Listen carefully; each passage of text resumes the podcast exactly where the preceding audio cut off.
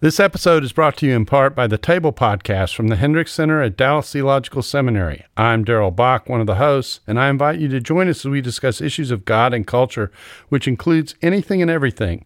Listen on your podcast app or at dts.edu slash the table. This episode is part of a long series about the rise of Christian fundamentalism up through the Scopes monkey trial. It can stand on its own, but when you're done, go back and start at the beginning of season 5. Now that I've finished the main body of the season and am working hard on season 6, I want to emphasize some important themes. This is takeaway number 5 the only thing we have to fear. Do you ever get an idea stuck in your brain? And like ask yourself, why do I think about this strange little thing so much? I do that all the time. Maybe that's no surprise from somebody with a podcast that covers everything from pyramid schemes to the gold standard to the American West. One of the nagging topics that springs up in my brain is this speech delivered March 4th, 1933. This is preeminently the time to speak the truth, the whole truth, frankly and boldly. You probably know this one, or at least part of it. This is Franklin Delano Roosevelt's inaugural address. Right at the top, he delivers this famous line Let me assert my firm belief the only thing we have to fear is fear itself. If you're like me and you've been in Christian circles for a long time, you've heard this quote. You probably read it in books and heard it on retreats. It's everywhere. Like when Stasi Eldredge used it in Becoming Myself. She wrote, Fear is not our ally. It is not our destiny. As Franklin Roosevelt said, the only thing we have to fear is fear itself. The things we fear are in the way of our coming closer to Jesus, receiving his love, and being perfected by his love. Or J.P. Jones's book, Facing Goliath. David Jeremiah's What Are You Afraid of? Facing Down Your Fears with Faith. Joyce Myers's Living Courageously. This quote comes up a lot. Go to Google Books and type in The only thing you have to fear is fear itself, and then Jesus, and you'll get a ton of results. Also, do we have a fear problem? I'd argue yes, but not in the way these books use it. Most of which, from my unscientific survey, are using this phrase way out of the context. Today, I want to look not at the pop culture version of this saying, but what Roosevelt actually meant. You're listening to the show that uses journalistic tools to look inside the Christian church. We press pause in the culture wars in order to explore how we got here and how we can do better. I'm Chris Staron, and this is Truce.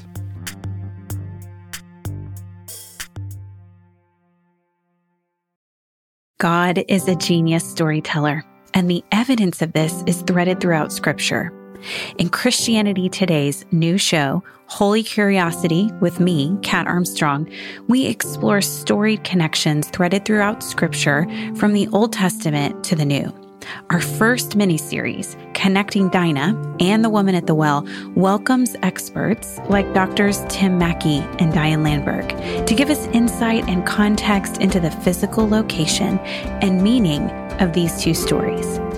These stories will spark holy curiosity in your own faith because once you see these connections, you can't unsee them. God wastes no person, place, or thing. Listen and subscribe to Holy Curiosity with Kat Armstrong on your favorite podcast platform. I want to take you back to an interview I did earlier this season. You know, the one, the interview I was totally fanboying out on. Jacob Goldstein was the guest, and he's the author of Money, the True Story of a Made Up Thing, and a former host of the Planet Money podcast, and is now the current host of What's Your Problem? You heard from him in the episode about the gold standard. When we talked, I was trying to figure out why some people wanted to take the US back to the gold standard, a time when a certain amount of paper money bought you a fixed amount of gold. Why do we like this gold stuff so much that some of us want to tie it to our money supply? So I think maybe part of the allure of the gold standard is this desire to believe that money is a real physical thing in the world like gold, but it's not. Because regardless of what we choose money is going to be. It's going to be a matter of trust or faith, whether it's gold that's the standard, or silver, or tacos, or broccoli, or paper. It's going to require faith or trust. either way. Yes, absolutely. And and in fact, it's the faith or trust that makes it money, right? Like gold is just rocks, like literally, just like, you know, it's literally just rocks. And today, really, like we think of paper as money, but most money isn't paper, right? Most money is just uh, uh, numbers on a computer, essentially, right? You get paid in direct deposit, and like the numbers you see when you look at your bank account on your phone go up. And you know, really the trust today is fundamentally in the country, right? The money operates at the at the level of the nation today, or in Europe in the case of the euro. But like the dollar is really trust in America as a growing concern, right? Certainly trust in the government, but trust in the American economy, right? Trust that America is going to keep functioning as a society and as an economy. And that's really where the trust is today, which frankly seems reasonable.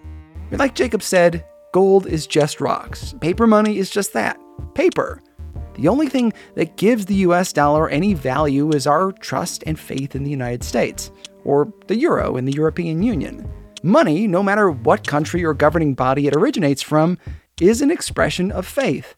It has value because we say it has value, whether it's made out of gold or it's ones and zeros. So, what's the opposite of faith or trust? Fear. Which brings us back to 1933 with FDR and his famous line The only thing we have to fear is fear itself. Despite how it's used in small groups, men's and women's ministries, and movies, it doesn't really have that much to do with my personal anxiety, but the anxiety we as a collective people are going through. If you listen to the rest of the speech, which I've recorded as a bonus for patrons of the show, you'll see this for yourself.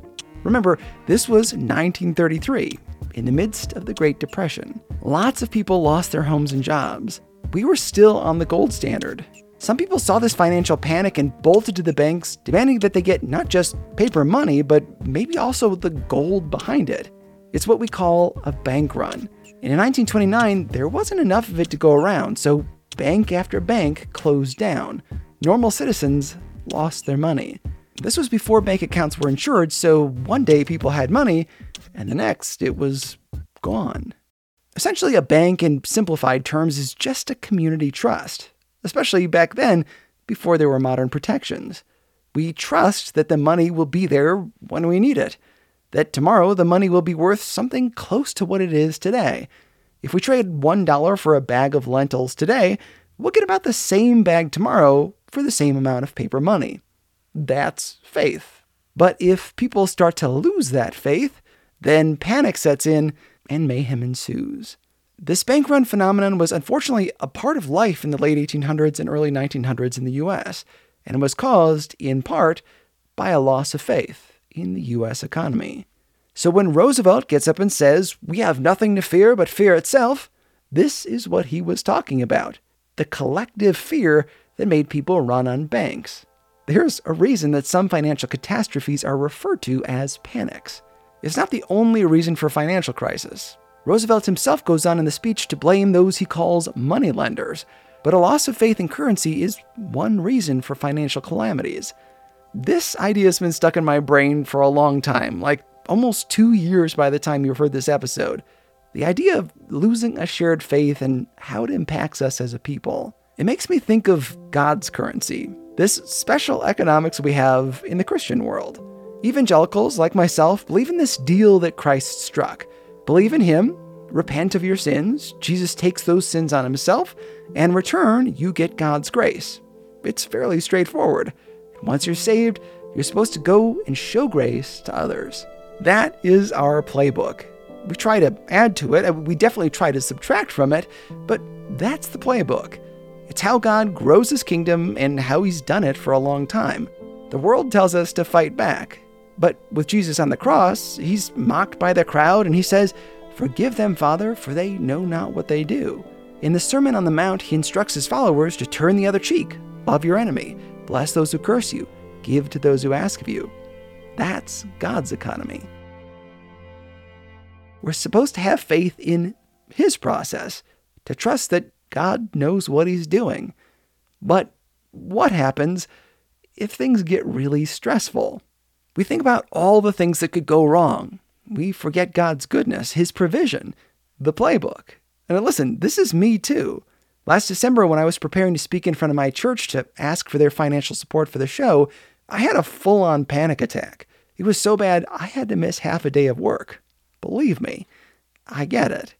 But the playbook says maintain faith in God's economy. Keep loving God, keep loving your neighbor. Not just on an individual level, though. I think this is where we get into really misusing FDR's speech.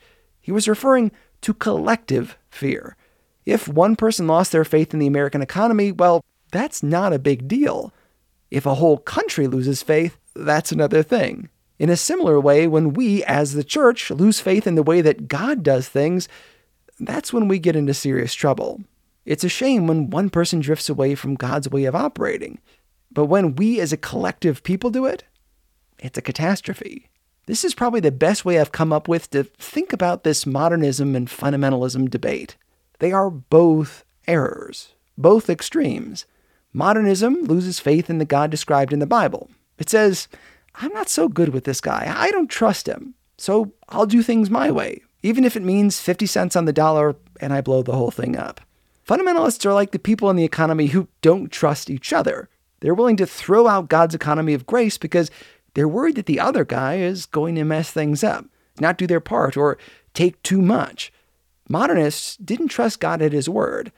Fundamentalists lost faith in God's ability to change people's hearts. Both endangered the system.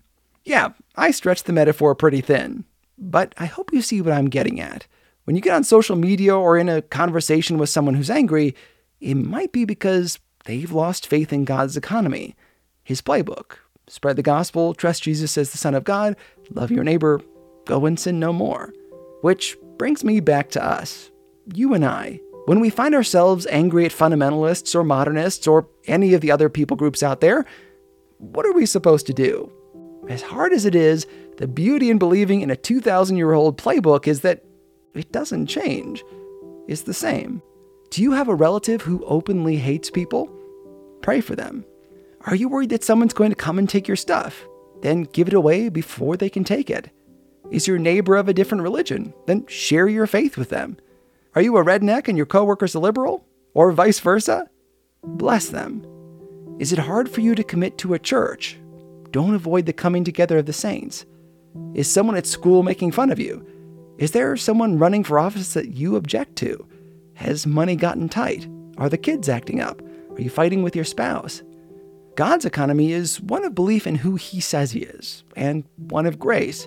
It is built on faith, not fear. I'd say that American Christianity, like all stripes of it, all stripes of it, are obsessed by fear. Liberals are terrified of conservatives, conservatives are terrified of liberals. No wonder our churches, small groups, Bible studies are going crazy. We're soaking in fear. Yet the only thing we have to fear is fear itself. The antidote, the solution, is faith in God's economy, not ours.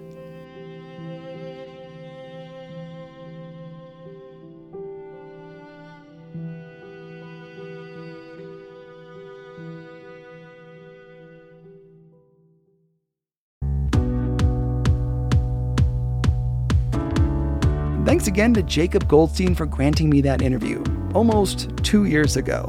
Gracious, it still makes me smile. By the way, all the religious bent of this episode reflects my opinion and not necessarily his. But you should buy his amazing book, Money The True Story of a Made Up Thing. It's on my bookshelf, and I adore it. Special thanks to my twin brother Nick Staron for being an amazing sounding board. He's really a blessing to me. Truce is still listener supported. This thing only happens thanks to folks like you. I'm hard at work on season 6 and I need your help to tell it. You can give via PayPal, Venmo, check, or on Patreon where you can give a little each month. This show takes a lot of work, even for these little bonus episodes. I read so many books and original documents. I wrote this episode out word for word, edited it, posted it, made graphics, and marketed it. Stewed. I mean, stewing takes time. And if you help via Patreon, you can hear my full recording of FDR's speech. It's really good. Subscribe so you get every new episode as it's released. And remember to share it with your friends and family. God willing, season 6 is on its way. And we'll talk again soon. I'm Chris Staron, and this is Truce.